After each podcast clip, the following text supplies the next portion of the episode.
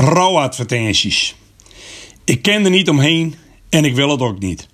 Hoe ouder ik word, ik hoop trouwens 114 jaar te worden, hoe vaker ik de krantenpagina's met rouwadvertenties lees.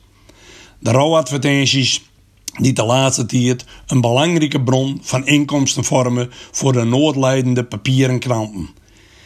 10 pagina's rouwadvertenties per dag is in deze coronatijd heel normaal, wat eigenlijk abnormaal is. Vaak rouwadvertenties van overleden mensen aan corona, maar ook vast door corona, hoe triest dat ook is. Het is misschien not done om het over de prijzen van familieberichten te hebben, maar het loopt vaak aardig in de papieren. En dan te bedenken dat een soort mensen die zijn advertenties zetten laten, het voorwerk zelf ook nog doen. Advertenties moet je vaak per millimeter betalen. En de prijs hangt ervan af in welke krant je die advertentie plaatsen laten. Vaak doen kranten een aanbieding. Als je de advertentie in een provinciale krant zetten, dan kan de mededeling ook nog met in een lokale krant.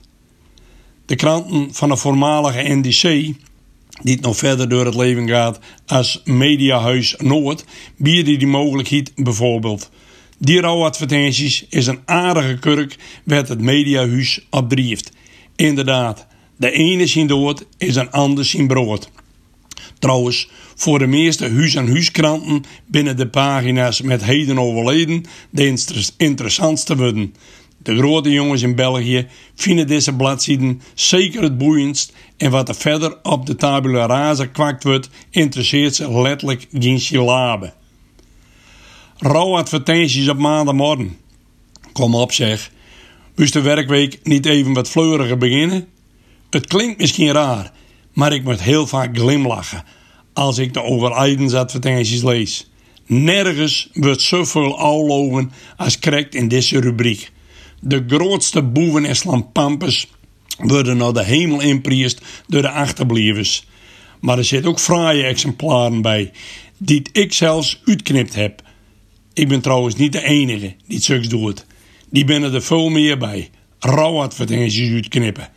Al zal ik niet met zijn album inplakte rouwadvertenties naar een ruilbeurs gaan voor zover die ter wezen mochten.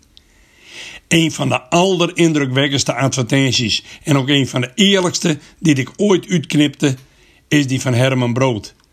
Deze bijzondere kerel verkoos de zelfkozen dood boven het natuurlijk heen gaan. In een afscheidsbriefje liet Brood de nabestaanden het volgende weten. Ik ga bungie zonder elastiek. En dat deed de kunstenaar van het dak van het Amstel Hotel in Amsterdam. Het was 11 juli 2001 dat het gebeurde.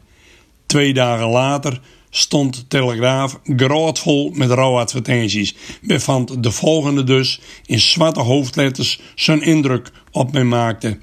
Werd ik om grimlachen moest. Lieve Herman, het is niet te geloven. Je sprong naar beneden en nu ben je boven.